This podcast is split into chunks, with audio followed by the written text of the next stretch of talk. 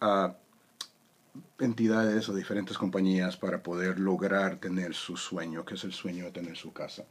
Muy buenos días, como les digo, yo soy Mario Rivas, yo soy agente de bienes raíces, ya tengo muchos años en este mercado, pero ahora tenemos un invitado especial. Él se llama Fernando Colindres, él es agente de préstamos. Vamos a hablar lo que es, qué significa tener, qué es lo que necesitamos en sí para poder tener un préstamo. ¿Qué es detrás de las cámaras, como dice, detrás de las pantallas? ¿Qué es lo que ellos ven? ¿Qué es un underwriter? ¿O qué es lo que buscan ellos para poder el préstamo? Buenos días, Fernando. Es un placer. Gracias por estar aquí con nosotros. Te lo agradezco muchísimo. Buenos días, Mario. Pues muchísimas gracias a ti también por tenernos en tu programa. Y pues un gusto estar una vez más acá dándole información, educando a nuestra gente para que no vayan a caer, a ser víctimas y también para prepararse, educarse, para llegar a ese sueño de que muchos de nosotros tenemos, que es la compra de la casa, Mario. Y ese es el punto más grande, el ayudar a educar a nuestra comunidad a cómo no caer en manos de que alguien, ¿verdad?, te vaya a cometer fraude. Correcto. ¿Verdad? Sí, es muy importante que siempre acudas a un profesional de bienes raíces. Así ellos te pueden guiar, te pueden dar la mejor información y cuando eres un comprador de casa, pues es mucho mejor porque 99.9 de las veces tú no pagas nada, el que paga es el vendedor. Sí, exactamente, y eso es ¿cómo te puedo decir? Un mito que hay, que desafortunadamente te dicen, no, usted tiene que pagar todos los gastos de cuando está comprando una casa. Correcto. Y no es así. Usualmente, como tú dices, el 99% del tiempo, el vendedor paga lo que son los costos honorarios, la mayoría de costos de cierre. Sí, hay unas partes que en la transacción de una compra o venta de una casa todo es negociable. Exactamente. Mario, lo único que no es negociable es el préstamo.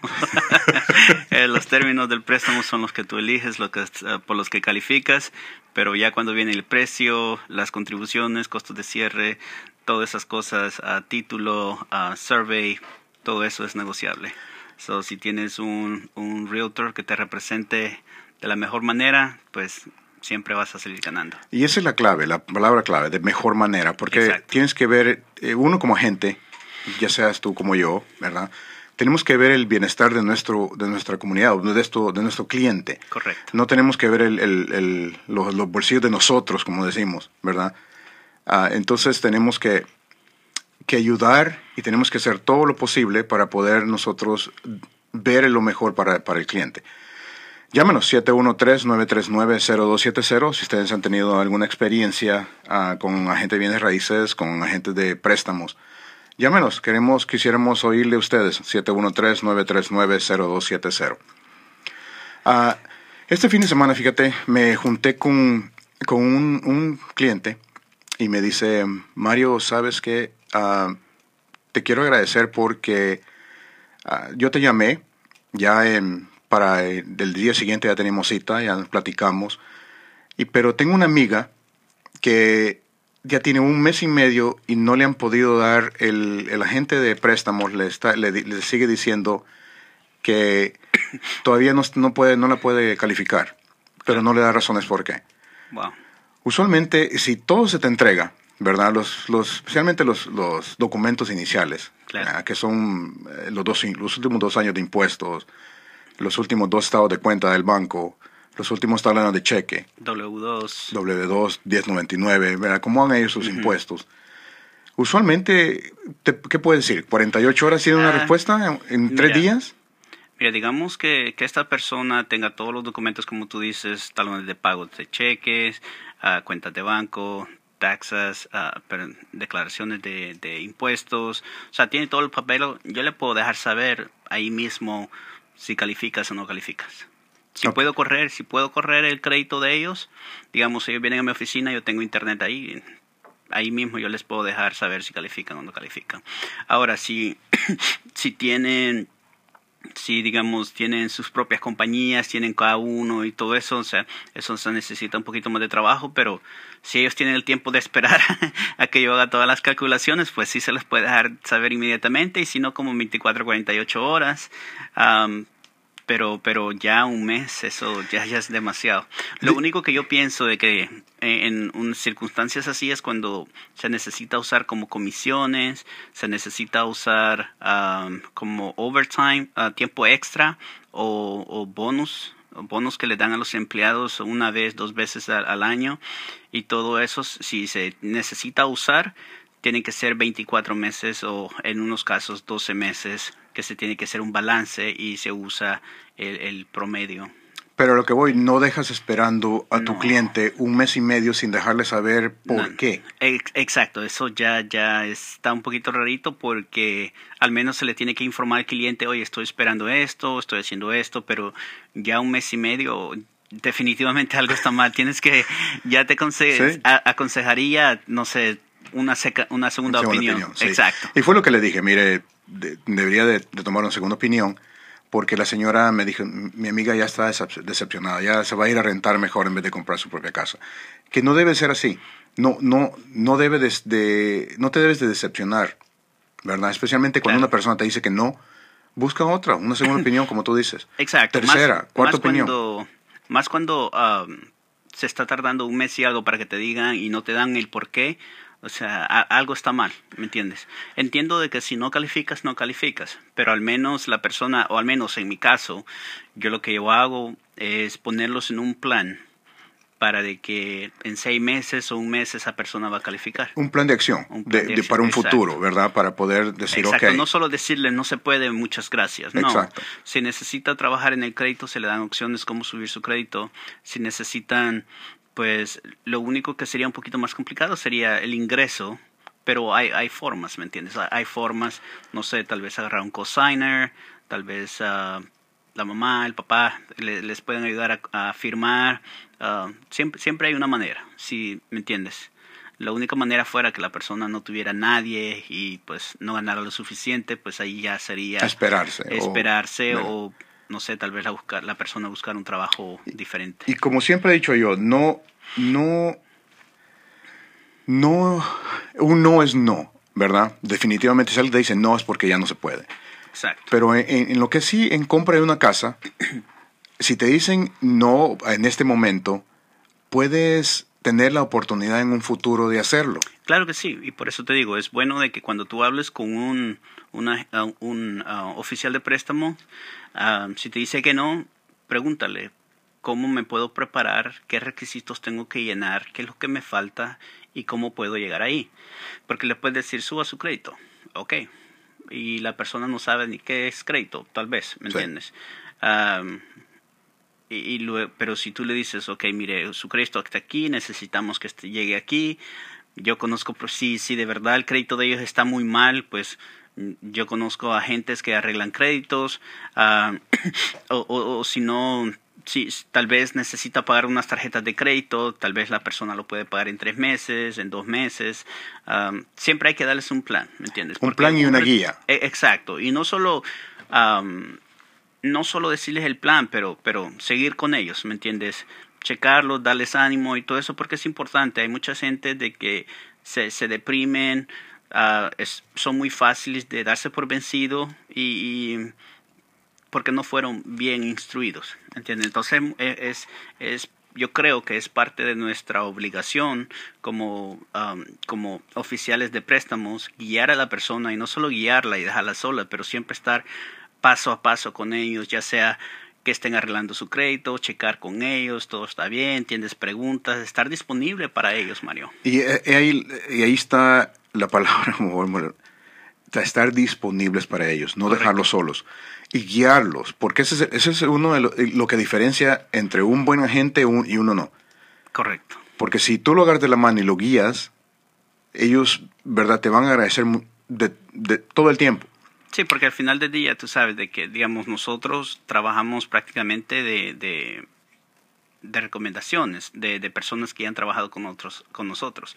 Y yo creo que si tú tratas a alguien como familia, esa persona te va a referir a alguien. Y de eso se trata. Y no solo porque pues bueno, sí es tu trabajo y tienes que comer y tienes que alimentar a tu familia y todo eso, pero a la misma vez hacerlo porque de verdad te nace, ¿me entiendes? Porque de verdad te gusta ayudar a la gente. Exactamente. Si no puedes lidiar con personas, este no es trabajo. No. Si estás... Sí, bueno, ese es otro tema. ¿Cuál es el número aquí? 713-939-0270. 713-939-0270. Bueno, vamos a hablar, como les dije al principio, vamos a meter en fondo en sí, como dicen, a las... ¿verdad? Meternos en mano. ¿Qué es un préstamo? ¿Cómo se hace un préstamo? ¿Qué hacemos? ¿Qué se hace? ¿Qué es? ¿Qué? ¿Por qué? ¿Por qué esto? ¿Por qué se va para este departamento? Lo que, ¿verdad? Como dije, detrás de las cámaras. Sí, el proceso. ¿Cómo comienza? Bueno. Porque habemos tú y yo, ¿verdad? Que somos los primeros que vamos a... Bueno, primero van a ver, quizás a la gente de bienes raíces y después a la gente de préstamo. Correcto. O viceversa. Correcto. Pero somos las primeras caras que damos. Correcto. Pero hay un montón de caras de manos, ¿verdad? Que ven ese proceso o esa transacción hasta que llegue el final. Correcto. Entonces, empecemos. Bueno, digamos que vienen conmigo o vienen contigo y tú los mandas conmigo, ¿verdad? So, primero hablan conmigo, el loan officer, oficial de préstamo. Yo les tomo su información, corro su crédito, estudio su caso. Verifico lo que ellos ganan, sus como dijimos al principio, tienen suficiente dinero para el cierre, tienen lo suficiente, ganan suficiente, no tienen nada que les pueda afectar en el historial de crédito. Cuando ya está eso, se les da una carta de preaprobación. Esta carta de preaprobación, porque son dos cosas muy diferentes, Mario. Una carta de precalificación no es lo mismo una carta de preaprobación, porque precalificación quiere decir basado en lo que ellos te dijeron. Tú no has visto papeles o no los has visto todos. Preaprobación quiere decir que ya viste todos los papeles que tú necesitabas para hacer la determinación de darles o no darles la carta de preaprobación. Entonces, con esta carta, cuando tú presentas la oferta, tú vas a poner una oferta, entonces es más probable que la ganes, aunque tu oferta tal vez sea un poco más baja, pero van a tener más confianza que tu préstamo va a ser aprobado. Sí. No, el vendedor no va a perder su tiempo. Bueno, después de esto tú vas y como te paso la papa caliente, como decimos nosotros, y tú comienzas a buscarles casa, ¿verdad? Tú haces la negociación, la negociación cuánto va a ser, cuánto va a valer, cuánto van a pagar por la casa, contribuciones del vendedor y todo eso es lo que ustedes negocian, ¿verdad? Firma el contrato, me lo mandan de regreso a mí y aquí cuando comienza el proceso del préstamo. Bueno, cuando yo lo recibo, lo pongo en el sistema, lo mando en nuestra compañía hay uno que se llama Junior Processor, so el procesador. Procesador junior. El procesador junior. El hijo de papi. No, entonces, ellos lo que se encargan de asegurarse que los disclosures, la loan estimate, el estimado de préstamo, ya se le ha enviado al cliente, el cliente ya lo ha firmado, porque tienen 3 días para hacerlo. Es muy importante. Ok, bueno, 3 días de la fecha que se entregó el contrato. 3 días desde el principio de que nosotros... lo ponemos en el sistema porque hay 6 partes de información que se ponen en el sistema. Cuando tú pones esas 6, tus 3 días comienzan a correr. Tengas o no tengas contrato. Por eso es muy importante no ponerlo. Eso quería ir. Tengas o no tengas contrato, y el proceso empieza. Correcto. De verdad, una vez están contigo. Okay. Correcto. Ya cuando... y usualmente, como te digo, hay una parte en el sistema donde se pone la dirección. Usualmente eso no la ponemos porque entonces comienzan mis 3 días y si tú no tienes un contrato para mí, entonces no puedo hacer nada. Exactamente. So, cuando ya le mandamos eso, el procesador junior verifica que yo he puesto todos los documentos que va a necesitar el procesador para poder comenzar a verificar todo. Bueno, del junior pasa al procesador senior, al papá, y él comienza a hacer todas las verificaciones, verificación de trabajos, verificación de fondos, cualquier verificación que se tenga que hacer la va a hacer el procesador. También mi procesador se encarga de que yo haya puesto todos los documentos, digamos, por ejemplo, tú sabes que nosotros tenemos muchísimas clientes que tenemos que llamarles, aunque no estén aprobados. Muchas cosas que hay que hacer. Entonces, cuando verificamos, por ejemplo, la cuenta de banco, hay un cargo, un cobro, se le depositó un cheque de $5,000, por ejemplo. Entonces, tenemos que poner la copia del cheque, tenemos que hacer una carta de explicación, o esto fue un bonus que me dio mi trabajo, o algo. Tenemos que explicarlo de dónde salió ese dinero. Entonces, digamos que se me pase a mí, mi procesador me acuerda y me dice, hey, voy a necesitar eso. Cuando ya tenemos todo listos, se manda al underwriter. El underwriter prácticamente lo que él hace es verificar que todo esté en norma, que todo esté en regla, basado en las reglas de préstamo.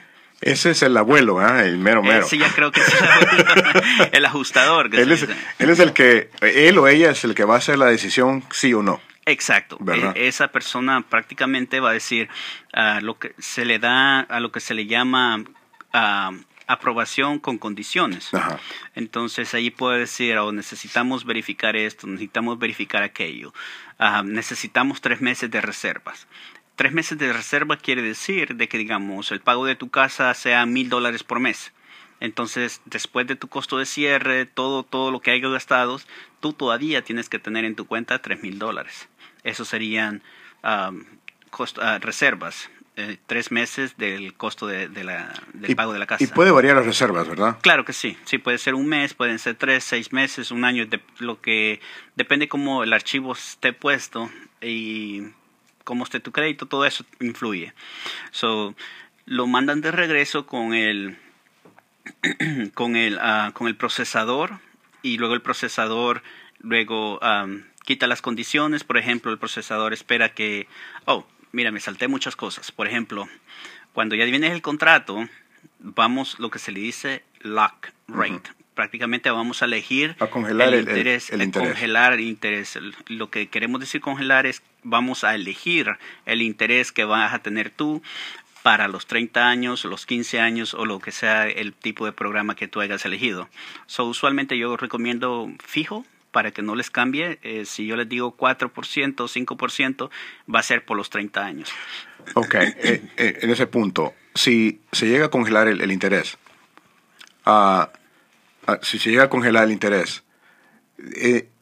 se puede, si baja, se puede volver a negociar ese interés, o ya no. No. Una vez lo tienes. Okay. Exacto. Media vez ya puede suba o baje. Suba o baje no te va a afectar. Okay. Entonces tenemos un departamento que se llama secundario, que son los que se encargan de asegurarse de que los intereses estén donde estén, asegurarse de que nosotros hemos elegido eso y ellos lo pongan en el sistema por si cambia, por si sube, no le va a afectar a mi cliente. Sí. Ahora lo puedes elegir por 15, 30, 45 días. Usualmente 30 días, porque 30 días se tarda. Bueno, se puede tardar menos, porque yo he cerrado contratos en menos de 30 días, pero hay veces que necesitamos un poquito más de verificaciones y se puede tardar los 30 días. También en este proceso, cuando el cliente ya tiene la casa, tú lo mandas a hacer una inspección de casa, uh-huh. Correcto, sí. Con un inspector. El inspector les dice, hace una inspección profunda para estar seguro que no haya ningún problema con la casa en sí, ya sea fundación, el techo, cualquier cosa, el aire acondicionado. Entonces, cuando tú ya me dices, ¿sabes qué, Fernando? Todo salió bien, el cliente está contento con la casa, pongamos el appraisal o la evaluación de la casa.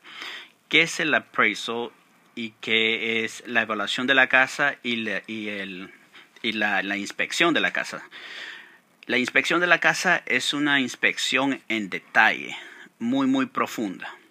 La evaluación de la casa prácticamente, primero, hay reglas que una casa, por ejemplo, un préstamo de FHA y un convencional, es más estricto el FHA. Por ejemplo, si tú tienes en las ventanas varillas soldadas que no se pueden quitar, el evaluador de la casa te va a decir, eso se tiene que quitar porque FHA no lo permite, HUD no lo permite. Uh-huh. Y entonces con un convencional no les importa. Ellos van a ponerle precio a la casa y decir, ¿sabes qué? la casa está vendiendo por $200,000, pero vale 150. O la casa vale 200, pero la están vendiendo en 200, pero yo la evalúo en 250. So, depende cómo eso vuelva. Hay otro procedimiento donde tú te vuelves a envolver. Por ejemplo, la evaluación sale menos. Nosotros estamos ofreciendo $200,000 por la casa, pero la evaluación sale 150. Entonces tú tienes que volver y renegociar todo lo que otra vez la compra de esa casa, porque definitivamente un cliente, ni nosotros queremos que un cliente pague $50,000 más por una casa que no lo vale. Exacto. Y usualmente son tres puntos que uno hace, negocia con el vendedor. Al principio, obviamente, cuando regresa a la inspección, se negocia también, ya sea que paguen ellos los gastos de reparaciones. Correcto. O le deduzcan a la casa. Y la tercera es cuando llega una evaluación, un evalúo, de muy baja del precio que estás comprando. Entonces empiezan las negociaciones. Correcto. Es lo que estabas hablando. Si llega más alto, pues es un beneficio para usted. Gracias a Dios, un beneficio para el cliente, sí. el comprador. Exacto. Porque eso quiere decir que el comprador ya tiene un equity, o sea, prácticamente ya tiene dinero en la casa y la acaba de agarrar. Y ha pasado. Yo he tenido clientes que desde el principio ya tiene, la casa valía 240, pero regresó el evalúo, perdón, la casa la estaban vendiendo en 240, el evalúo volvió a 260. So, ya tienen $20,000 guardados en la casa. Exacto. ¿Qué significa eso? Que el día de mañana usted la puede vender en 260. En 260, ¿verdad? Correcto. Entonces ya le ganaría $20,000, pero bien. Exacto. So, después de el evalúo la casa, la inspección, en lo que está pasando eso, también atrás está el procesador verificando y todo eso. Y si ya se mandó un underwriter, entonces el underwriter también está verificando, asegurándose que estamos cumpliendo con todas las normas, todas las regulaciones, todas las guías de préstamo. Por ejemplo, si le estoy ofreciendo a un cliente un préstamo de convencional, digamos Home Ready, uh-huh. Nosotros requerimos un 680, pero digamos que en el sistema yo lo puse Home Ready, pero el cliente nomás tiene un 640. Entonces, el underwriter va a verificar eso. El procesador para entonces ya lo hubiera visto también, pero digamos que se le pasó. El underwriter prácticamente verifica todos los papeles que el procesador le ha dado para asegurarse que todo esté en línea, y luego vuelve y te dice, ok, está aprobado, o tiene aprobación final, o tiene aprobación con condiciones. Unas condiciones puede ser, necesitamos una explicación de este pago. Necesitamos el título, todo. Entonces, cuando ya esté todo listo, el procesador va a venir y va a agarrar esas condiciones, la va a procesar, y luego le van a dar el, como se llama, clear to close, que prácticamente está listo para cerrarse. Ya no se necesita más de nadie más, nomás espera el día para ir a firmar. Ok. Una pregunta que siempre se ha hecho es, el crédito, ¿lo verifican en el principio y también al final, verdad? Nosotros, hay un sistema que nosotros nos dice si hay una alerta, si tú corriste tu crédito. Por ejemplo, tenía un cliente, y yo siempre les digo a mis clientes, por favor no hagan esto, no hagan esto, no hagan esto, no hagan esto. Entonces, al hijo le robaron su troca, su carro, su camioneta, perdón. Él fue y le firmó al hijo para sacar una troca, una camioneta. ¿Qué pasa? Eso salió en el sistema. Ya un día antes de ir a cerrar, cerramos el lunes. El domingo me cayó la notificación. Entonces, cuando fuimos a correr, al cierre, a la agencia de título, la persona, el escrow, el closer que se le llama, o el que cierra en mi compañía, de parte de mi compañía, nos dijo, no podemos cerrar. ¿Por qué? Porque estaba esa identificación. Y ellos checan. Si no sale o no sale una alerta de que el cliente ha corrido su crédito o ha hecho alguna compra, entonces como quiera ellos siempre van a checar para asegurarse de que no sea contada esa deuda. En el caso de mi cliente, pues fue demasiado alto el pago de la troca, entonces ya no pudo calificar. Hablemos un poquito de eso. Digamos tienen un puntaje de 700, ¿verdad? Vamos a parar. Tú y yo también les digo, no corran crédito para nada, porque el puntaje se puede bajar. Entonces, le puede bajar lo que es el porcentaje, ¿verdad? Claro que sí. Entonces, digamos 700. Como este ejemplo de tu cliente, fue a comprar una camioneta. Correcto. Entonces, se le bajó los puntos porque le corrieron el crédito. Ahora se lo bajaron a 690. Pero no es tanto que le vamos a volver a correr el crédito, sino que hay que poner esa deuda. Sí, no, a eso iba. Entonces, tienes las dos dinámicas. El crédito que bajó, el puntaje, sí, pero también te baja lo que es el ratio o el porcentaje, sí, de deudas contra tus ingresos. Correcto. Si en un principio estabas, aún con 700 de puntaje, estabas al 46% de interés, de porcentaje de tus deudas a las ingresos, ahora ya te fuiste para arriba. Digamos, en un convencional con un buen crédito puedes llegar a 49.99 con un buen crédito. Y el señor estaba ya 48. Y luego le pusimos 750, que era el pago de la camioneta. Llegó como a 50 y algo. Definitivamente ya no se pudo hacer nada, porque ya estábamos hasta el cuello, sí, estábamos ya cruzando la línea casi, y pues ya con los 750 de la camioneta, pues ya no se pudo hacer nada. Y ese es el punto que quiero, que nos enfoquemos, porque es muy importante que ustedes le tomen esa nota a la gente de bienes raíces y a la gente de préstamo, cuando les dice, por favor, mientras ustedes andan buscando casa, no vayan a agarrar otro crédito, no saquen crédito. Por lo mismo, porque un punto ya se acabó. Sí, y una cosa que quiero decir rapidito acerca de eso. Esto no quiere decir que cuando tú andes comprando casa y vas a hablar con un agente de préstamos, como mi persona, yo te corro el crédito hoy, tú tienes 45 días, Mario, para ir a otra persona igual que yo, y te lo corren y no te va a afectar porque tienes 45 días para que tú compres, porque sí, como comprador, como consumidor, tú tienes derecho a buscar lo mejor. Digamos, tú quieres un carro, vas a un dealer, vas a otro, e incluso tú quieres comprar un par de zapatos, vas al mall y vas a diferentes tiendas a ver quién los tiene más baratos. Es igual con nosotros. Tú vas y buscas quién tiene los mejores cobros y tienes los más bajos cobros y quién tiene los mejores intereses. ¿Entiendes? Una pregunta que me hicieron es, ¿los intereses son dictados por el banco? ¿O son dictados? ¿Cómo? Es el mercado. El mercado, ok. El mercado, sí. Y hay unos inversionistas que no les importa ganar un poquito menos. Y todo tiene que ver con eso. Depende de los inversionistas que tengas o cómo está en el mercado. Porque usualmente todo esto viene del gobierno. Sí, sí. Pero también hemos visto que, por ejemplo, y el número no me tomen, ¿verdad? Que es el número. Digamos, está el 5% el interés en este momento. Viene otro banco y te ofrece 4.75. Correcto. Ajá. ¿Sí se puede? Sí se puede, pero ahí ya tienes que tener un poquito más de cuidado. Porque tú vas a un banco y te dice 5. E incluso tuve un cliente así. Yo estuve ayudándolo y todo, ya lo tenía listo y le dije, oye, tu interés va a ser 5. Entonces, 4.75.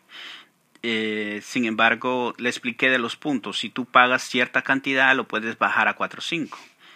Entonces, él fue a otro banco y el banco le dijeron ahí, te lo podemos bajar a 4.25, mucho más bajo de que yo le dije, pero no le dijeron que tenía que pagar $4,000, $5,000 más. E incluso conmigo, si bajara a 4.25, le salía casi la mitad de los puntos porque de ya mis intereses estaban más bajos. Cuando comparamos el costo de cierres, a él le salía como $10,000 más. ¿Me entiendes? Y eso tienes que tener mucho cuidado tú. Siempre es muy importante pedir un loan estimate o un estimado de cuenta donde te dice tu interés, donde te dice si te están cobrando puntos o no te están cobrando puntos, los cobros que te van a hacer. Todo eso es muy importante. Así puedes tú comparar con otras compañías. Sí, y también hay otras compañías que te cobran por agarrar una aplicación. ¿Verdad? He escuchado que te cobran el reporte de crédito. 40, sí, no, el reporte 50. De crédito sí. Pero hay compañías, y te puedo asegurar, que te dicen, ok, por la aplicación van a ser $500. Y digo yo, wow, no.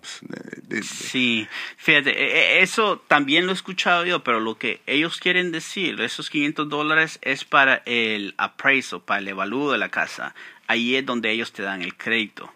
Pero lo que no sé si de verdad te los cobran o no te los cobran si no hacen el evalúo de la casa, si no llegas ahí. So, no te sabría decir, pero si te están cobrando de frente cosas así, no creo que esa es legal. ¿Me entiendes? Nosotros podemos cobrar para correrte el crédito, pero es todo lo que te podemos cobrar. Y hablando de cosas legales, y nos estamos saliendo un poquito del tema, pero ahorita regreso, y es muy importante. Lo mismo me dijo la persona que me junté este fin de semana, que su amiga, el agente, le cobra $150 cada día por ir a enseñar casas. Y le dije, wow, la verdad que no hay agentes sin escrúpulos. Sí, como te digo, todo es negociable, entonces no sé, tú me dirás si eso es legal o no es legal, sinceramente no sé, pero si tienes que fijarte bien, porque si te están cobrando por ir a ver casas, es cierto, nosotros ganamos por comisión. Si tú ves 100 casas y luego decides no comprar tu casa, entonces tu tiempo y todo eso pues se perdió, pero a la misma vez cobrarte $150 es, no sé, no lo... Bueno, esa es la ética de cada persona. Por eso chequen con otras personas, siempre averígüense, siempre una segunda opinión te puede salvar mucho dinero. Mira, la manera que lo veo es que si esta persona ya de un principio te quiere cobrar $150, es porque él está motivado, o él o ella está motivado en lo que es el dinero. Correcto. No está motivado en ayudar a esa persona. Ese es mi punto de vista, nada más. Sí. El enfoque está en otro lado donde no debe de estar. Es mi punto de vista, y eso es mi punto de vista nada más, pero verdad es mi opinión. Claro. Y eso porque yo no lo hago. Para mí, tú también trabajas igual que yo. Tu trabajo, tu dinero es muy... Lo tienes que ¿cómo se llama? Alargar para poder, ¿verdad?, llegar al punto de tratar de tener tu casa. Claro.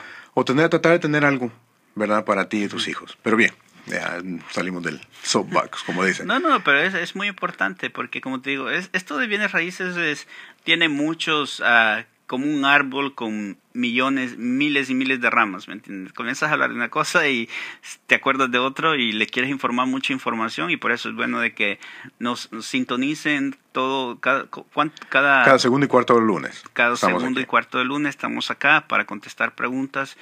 ¿El número dijiste que era? 713-939-0270. 713-939-0270. ¿Cuánto cobramos aquí por pregunta? Es gratis, es free. Es gratis, es free, ok.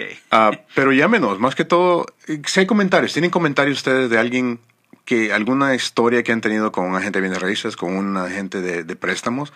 Llámenos, cuéntenos, para que nuestro público, nuestros radioescuchas también puedan, ¿verdad?, escuchar de ustedes. Y compartir sus experiencias. Compartir, bueno. Decir, ¿sabe qué?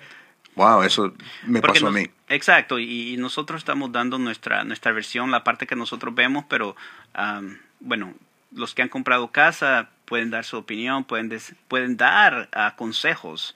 Si ustedes piensan, si hubiera sabido esto, o tal vez si hubiera hecho esto diferente, llámenos y compartan con los que están escuchando, porque puede ser beneficioso para ellos. Exactamente. 713-939-0270, 713-939-0270. Bueno, seguimos al proceso del. Ahora estamos ya listos para cerrar. Estamos entonces. Pero en ese de tienes 3 días por ley, ¿verdad? Uh-huh. Que ustedes, como banco, tienen que notificar al comprador, ¿verdad? Al comienzo, sí. Al final, antes del cierre. 3 días antes, sí. Tiene que se les manda el que se le dice final disclosure o los disclosures, son los papeles que te dan toda la información, y el final de los papeles que te mandan ya tiene todos tus costos de cierre, ya está todo balanceado, y okay, porque nuestra compañía y la compañía de títulos, el cual la mayoría de veces es elegida por la persona que está vendiendo la casa, ellos eligen la compañía de título. Y con ellos nosotros balanceamos todo, como lo que se gasta de taxas, lo que se va a gastar si tienes una asociación de casa, todo eso lo balanceamos nosotros, y ya después nosotros tenemos que mandarte lo que se le llama final disclosure, y tienen que ser 3 días antes de cierre. Digamos, si yo te lo mando hoy, no puedo cerrar mañana, tengo que esperarme 3 días para poder cerrar. Ok. Tenemos a la señora María Domínguez. Buenos días. Sí, buenos días. Buenos días, María. Buenos días, jóvenes. ¿Cómo están? Gracias por los jóvenes. Muy bien, gracias. Y usted, bendecido. Yo lo tomo. Mientras no esté, el corazoncito no es la tal 100% y esté completo, está joven. Exactamente. Muchas gracias. No tiene falla. Exacto. ¿Usted tiene una pregunta para nosotros? Sí, mire, lo que pasa es que yo estoy en mi casa, ¿verdad? Uh-huh. Y pues usted sabe, uno siempre la compra con la ilusión de los hijos. Sí. Yo estoy separada de mi esposo. Él me ayudó para agarrar la casa, pero ahorita, pues como le digo, la compramos con la ilusión de mi hijo, pero mi hijo se fue ahora sí con la señora y no, ya me he quedado aquí yo sola. Okay. A lo que voy es que si se puede refinanciar ahorita o no me conviene que refinancie. Depende de cómo estén los términos de que... cómo agarró el contrato. Primero que nada, como usted dice, usted está solo en esa casa y me imagino que el préstamo estaba bajo su esposo y usted. Sí. Okay. Él es el primero. Entonces, y él ya es mayor de edad también. Okay. Entonces la casa prácticamente les pertenece a los dos. Ahora, ¿ustedes se han divorciado legalmente? No. Nunca he querido darme el divorcio. Okay. Entonces eso quiere decir de que la casa les pertenece a los dos. Ahora, si ustedes ya hablaron y ustedes dijeron, ¿sabes qué? Esta casa es mía, tú te la vas a quedar y usted la está pagando, pues sería bueno que la refinanciara, porque si algo llegase a pasar, él es dueño de la mitad de la casa. Pero si ustedes refinancian y se queda usted sola con el nombre de la casa y en el título, esa casa le va a pertenecer solo a usted. Ahora, como están casados, ¿de qué estado está usted? Aquí en Texas. En Texas. Ok, en el estado de Texas, si ustedes compran una propiedad juntos, cuando están casados, les pertenece a los dos. Entonces, cuando ya hay un divorcio, ahí en el divorcio se puede especificar a quién le va a quedar la casa, y luego se hace un refinanciamiento para asegurarse que la casa siempre sea a nombre de esa persona. Señora María, ¿hace cuánto compró la casa? ¿Hace cuántos años? La agarré en el 2008. 2008. Entonces, ¿sus intereses andaban en cuánto, más o menos, en ese entonces? El interés ahorita lo tengo al 4.75. Okay, pues va a estar casi a lo mismo, o tal vez mejor, un poquito mejor, porque ayer nada menos puse a alguien a 4.5. No sé, depende de su crédito, depende para cuánto lo refinancé y depende de todo eso, tiene que ver. Pero también tiene... La refinanciamos también en el 2012, parece. Sí. ¿La refinanciaron en el 2012? Uh-huh. Ok, ¿Y le interesa en el 2012? O sea, yo la agarramos al 7 y bajó al 4.75. Oh, ok. Bueno, 4.75 tal vez le quede lo mismo o tal vez le quede un poquito menos, depende, como le digo, para el programa que usted califique, y luego el préstamo está a nombre de los dos. Sí, porque él es el que está al frente y él firma en todo. Okay, bueno, entonces usted tendría que calificar con solo sus ingresos y ya lo puede sacar a él del préstamo, pero no. ¿Perdón? No le llego. ¿No le llega? Gano 240, 250, 238 por semana. Okay, sí le entiendo. Porque yo digo que no. ¿Cuánto vale su casa, disculpe? ¿O cuánto ustedes pagaron por esa casa? Ah, 93,5. 93. 93, y usted gana como $1,000. No creo, tendríamos, tal vez sí, tal vez no, no le quiero decir que no. Tendríamos que hacer una evaluación. Y también, pero como le digo, aún así, si ustedes lo refinancian y lo quitan a él del título y lo quitan a él del préstamo, como quieran, en el estado de Texas, esa casa también le pertenece a él, porque están casados. Sí, desafortunadamente en el estado de Texas, es comunitario, entonces lo que es de él es suyo y lo que es suyo es de él, desafortunadamente. Todo eso lo entiendo. Pero ¿sabe qué? También él ya tiene 67 años, él ya se retiró y no también no sé cómo se podría hacer para el bajo de las taxas o de las aseguranzas. Bueno, de los impuestos usted puede ir al condado, puede hacer lo que se llama una excepción de sobre 65 años y a eso le ayudaría a ustedes a bajar los impuestos. Lo del seguro, todo depende del seguro, lo puede usted, eso es lo mismo, usted puede verificar con diferentes compañías de seguro y para que encuentre alguna que sea más barato. Esa es una de las cosas que sí le recomendaría. Debería de hacerlo el sobre 65, la excepción, para que le puedan bajar los impuestos. Oh, pero tendría que ir él.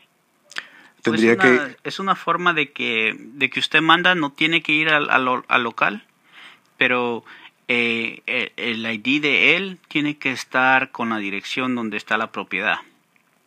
Sí, la identificación de él tiene que... La identificación de él tiene que estar, la dirección de ustedes tiene que estar en la licencia de él. También en la forma se tiene que ser notarizada para poderla mandar porque ya esté sobre 65. Sí, pero no está su identificación. Yo una vez ya le dije, digo, ve y saca una ID con la dirección de la casa. Pero él dice, no, yo no tengo por qué mentir, que no sé qué, que no sé cuánto, bueno. O lo que puedo hacer es decirle, sabes que si no quieres hacer eso, pues entonces ayúdame a pagar las taxas, dame los $800, 900 que me andan cobrando. ¿Verdad? ¿O cómo le puedo hacer?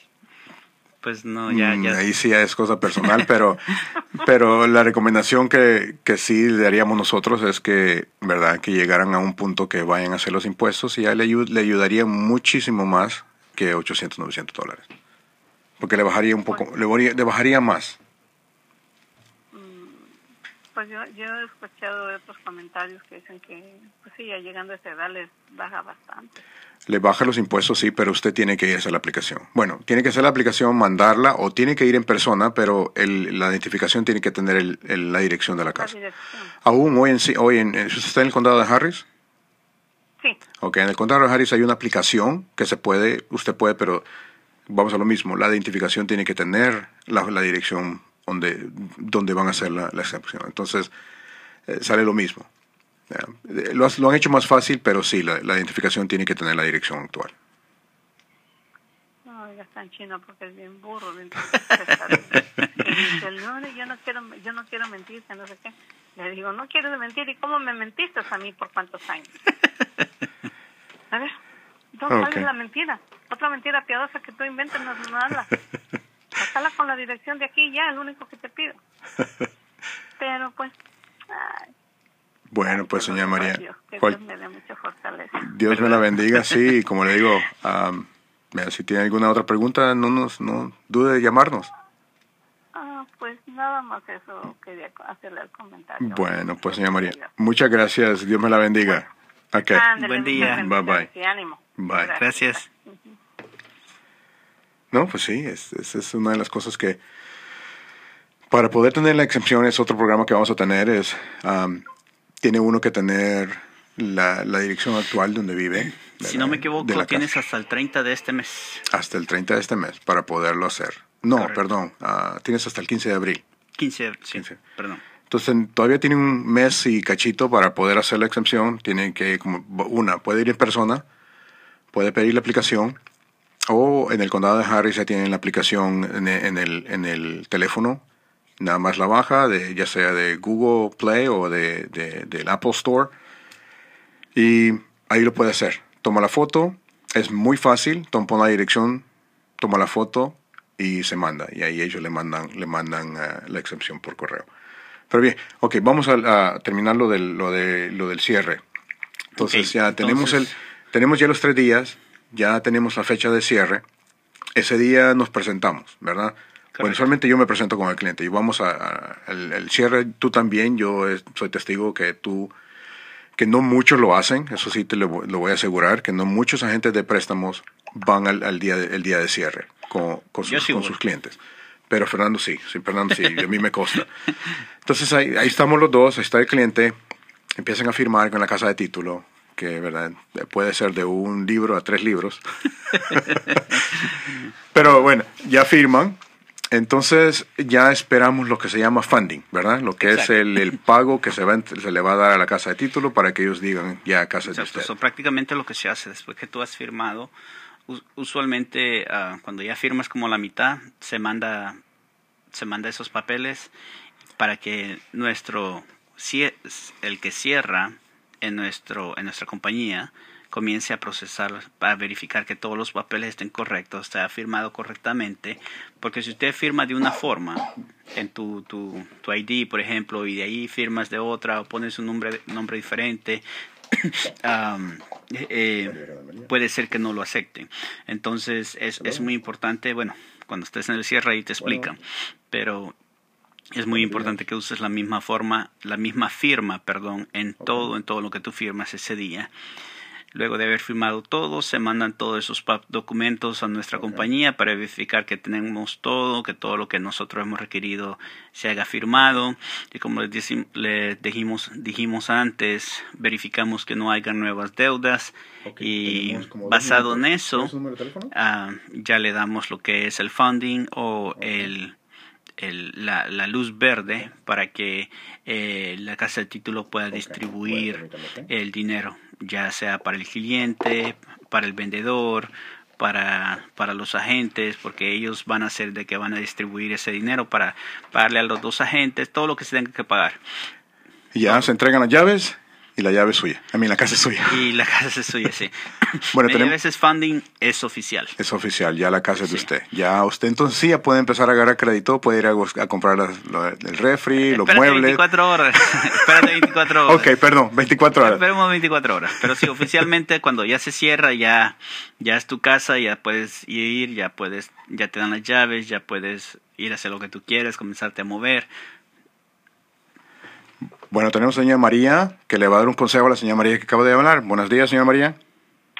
Muy buenos días. Buenos días. Sí, mire, yo tengo mi caso igualito al de la señora. Ajá. Yo estoy acá en Houston. Okay. Compré una casita casi de contado, quedé viendo muy poco, pero para calificar al préstamo necesitaba un cosigner. Entonces no, le pedí el favor a mi esposo y ya estamos separados. Y él dijo, sí, yo le puedo firmar, no hay problema. Entonces así califiqué y pude comprar la casa en el 2010. Okay. Entonces ahorita quiero, porque él no puso ni un solo peso, yo di todo el dinero que tenía para comprarla. Entonces ahora él está muy enfermo, no sé qué irá a pasar. Entonces yo empecé a pensar de que es mejor tener la casa. En el título salimos los dos, porque somos casados. Entonces el título de la casa salió a nombre de mi esposo y mío. O sea que él quedaba como también propietario de la casa. Entonces yo quería pues sacarlo a él y quedarme yo solamente con el título. Entonces no sabía cómo hacerlo hasta que un amigo me dijo, no, eso hay un papel que se lo puede hacer un abogado donde él renuncia a la parte de él, si él se lo firma y lo hace notarizar con esa carta, pero tiene que ser hecha por un abogado que sepa de esto de los títulos, ¿no? Y con esa carta ya firmada por él y notarizada, se manda, se la entrega nuevamente al abogado y el abogado la manda al